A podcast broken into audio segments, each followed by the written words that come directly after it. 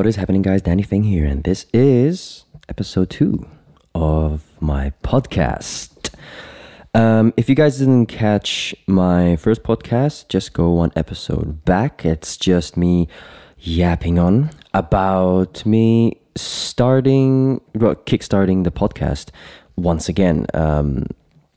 But yeah, the first few podcasts that I'm going to be doing are going to be more audio related, just because it's just something that I've been doing for many years. And when I was in London while freelancing, I also worked for a brilliant company called Mahogany Sessions. And through that, I've done, probably like 100 plus recordings with them or something like that within two and a half years when I was with them. And through that, plus doing my freelance work as well, I've picked up a lot of insights, knowledge, and tips, tricks, and all that kind of jazz that I want to share with you guys. And hopefully these can translate to your own productions. And that is what we are doing for the next few podcasts. I'm going to try and make this as raw as possible, because I really don't want to cut up and edit a 1 hour or 30-minute podcast sesh. So if there's a lot of ums and ooms and dead silent kind of thing, then you will know why, because I'm not going to be editing this to a certain degree, I guess, just because, I just want to kind of like do this as raw as possible so you guys can feel the space. So yeah, without further ado, let's go into the first breakdown, but the second podcast. Here we go.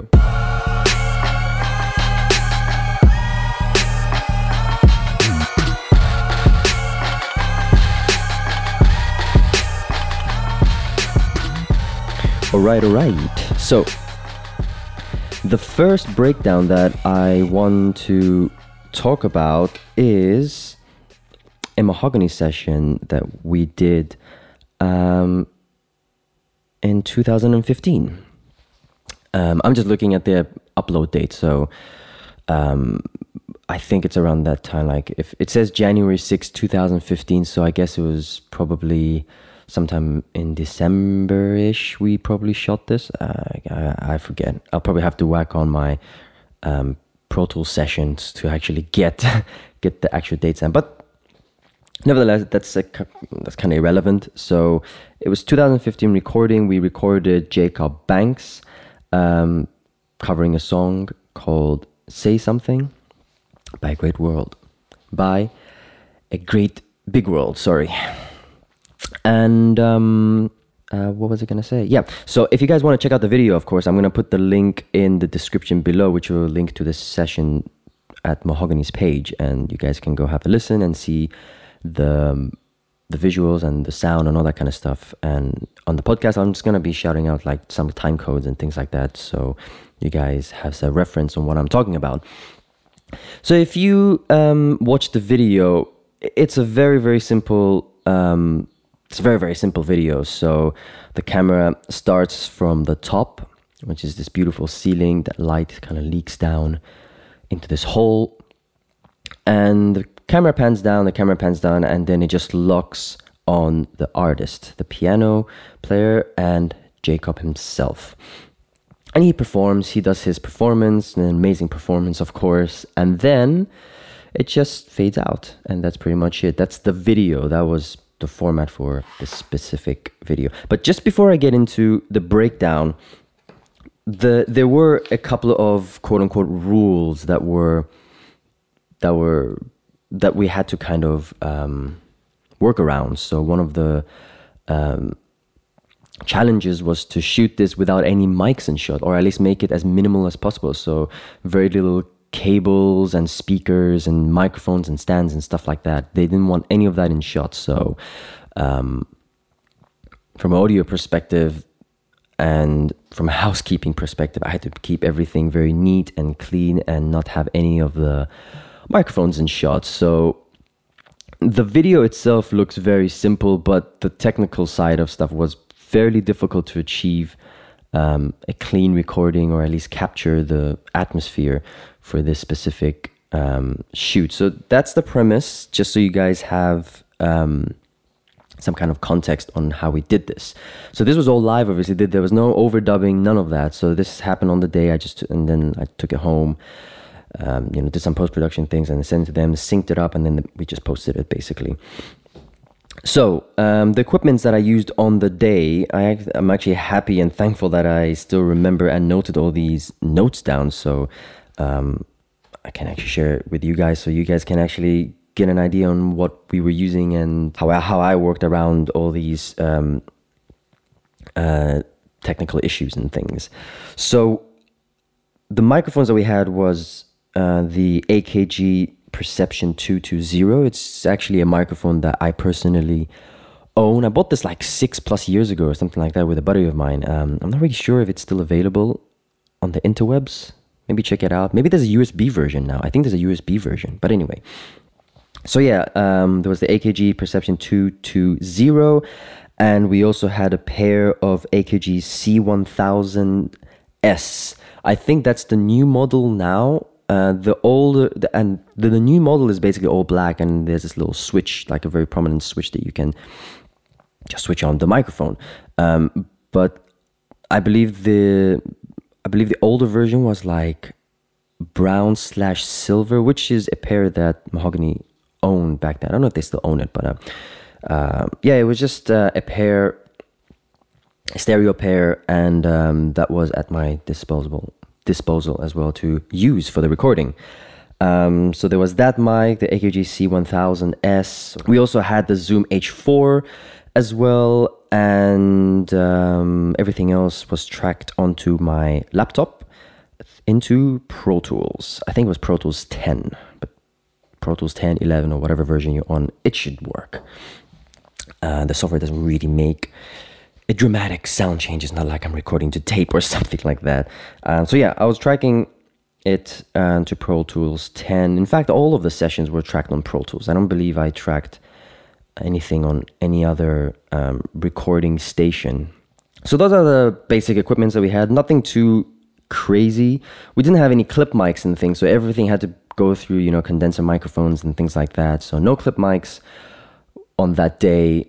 So I couldn't get a direct vocal recording of Jacob. So that is the equipment. This was actually really, really funny because we wanted to, the challenge was obviously we didn't want any microphone in shot.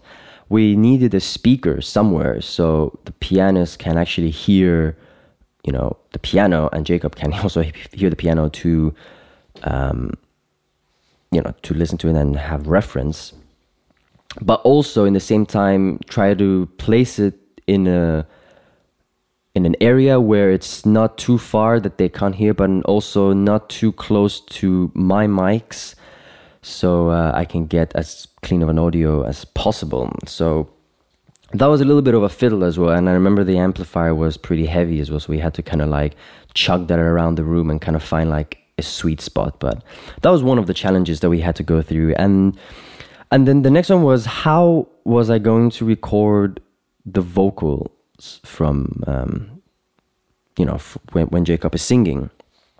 And this was very funny because like I had to try to get it as close as possible, relatively close to him as possible, while the framing is still fairly wide, so you can still see the room and you can still see the space that you're in and things, but there isn't any mics.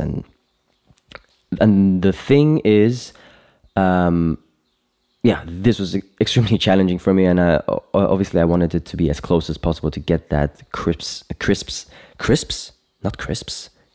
sound, and so I can mess around in post and things like that to make it a little bit more interesting, I guess. But so where did I place the mic? I placed it literally at the edge of frame. So if you just skip to, let's say, when the camera locks off, so it could be like somewhere around like about a minute 19 in or something like that. Where the piano is, the AKG Perception 220, which is the condenser microphone, is literally at the edge of frame. It's just right under the piano, pointing up to Jacob when he sings. And if you notice, when he sings, he's kind of angled and slash singing towards the piano.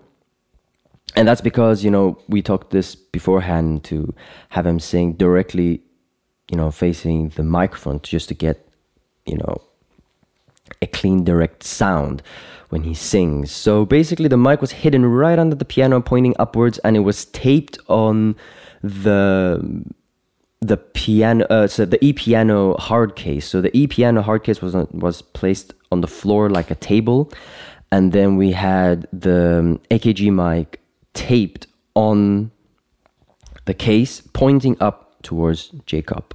And that was basically DIY on setting up. We didn't even have mic stands then. We just didn't have mic stands. So we had to kind of work around that. I think we did have one mic stand, but the one mic stand was actually hooked up on one of the stereo pairs, the AKG C1000, which is placed somewhere in the room. I think it's probably right behind Jacob, just to get some of like a mono recording of the room or something.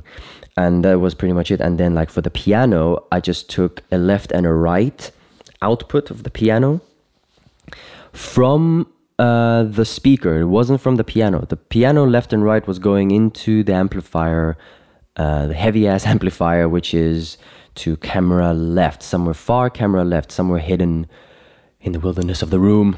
And thankfully on the amp there was also a split, so I could take a left and a right out of the piano sound and take that feed directly into my audio interface. And and track it into Pro Tools. Oh, and just a little side note, the interface that I was using on that day, and actually across all of Mahogany's recordings and my freelance work, and anything that I had to record more than two mics, it was all recorded with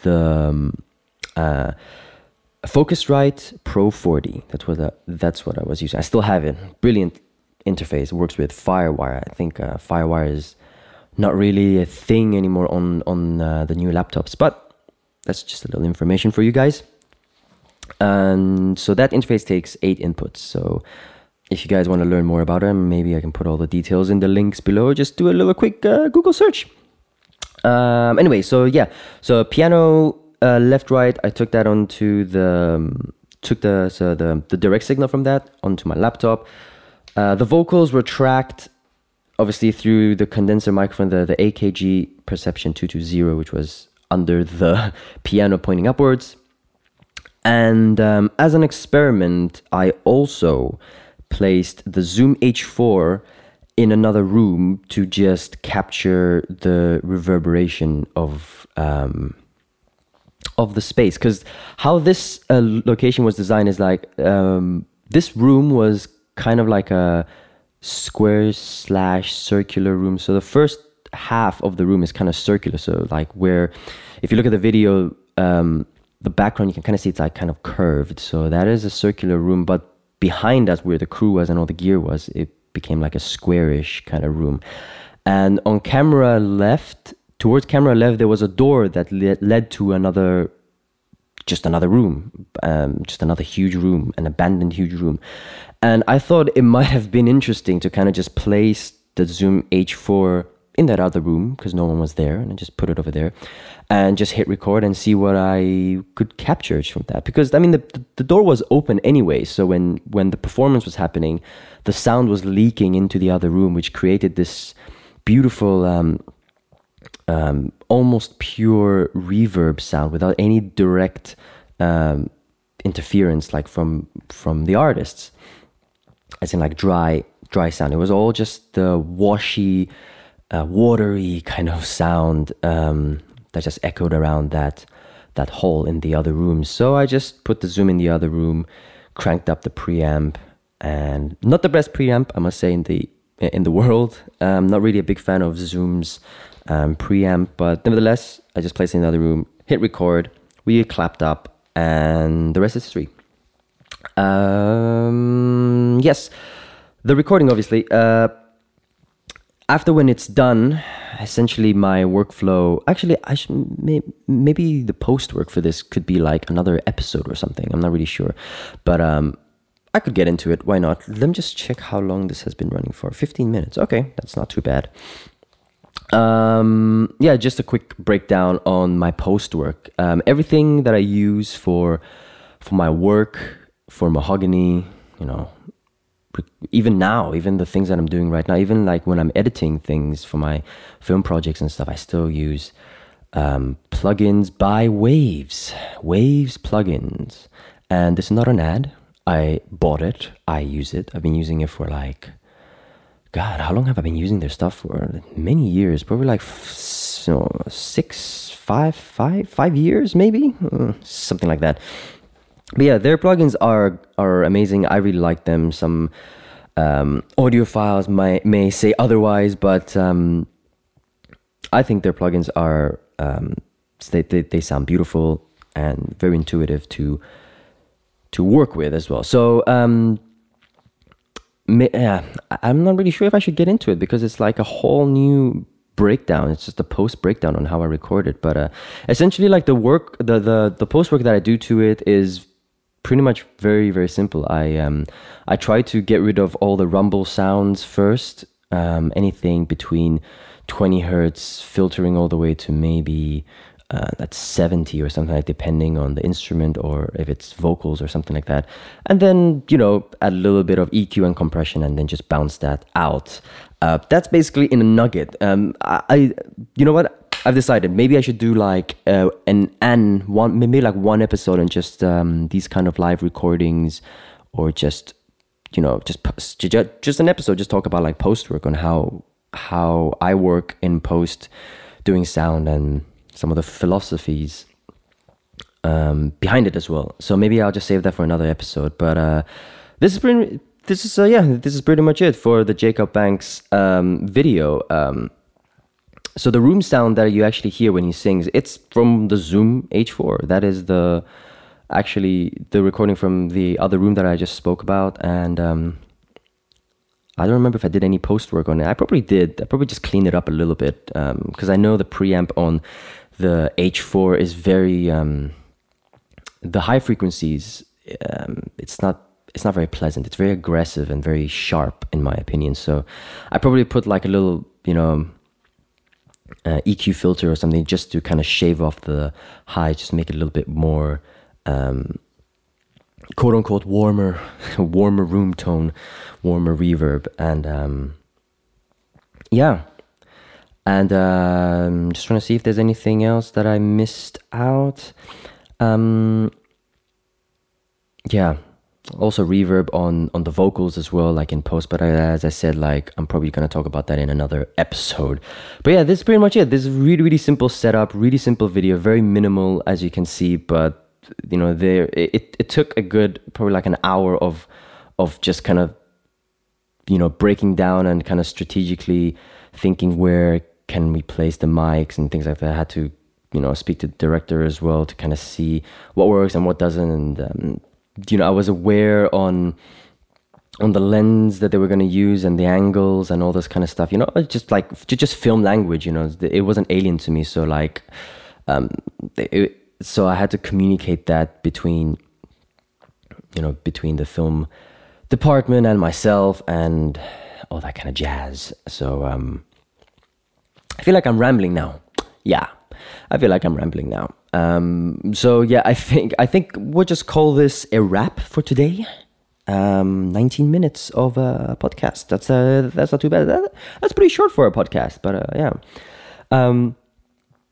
So yeah, if you guys have any questions, of course, you can always just write me a message, DM me through Instagram at Hello Danny Feng if you want, or through Facebook at Hello Danny Feng. Everything is at Hello Danny Feng, basically, you know. Even my email, hellodannyfeng@gmail.com. Like, if you need to contact me, it's very simple. Like, my details is going to be somewhere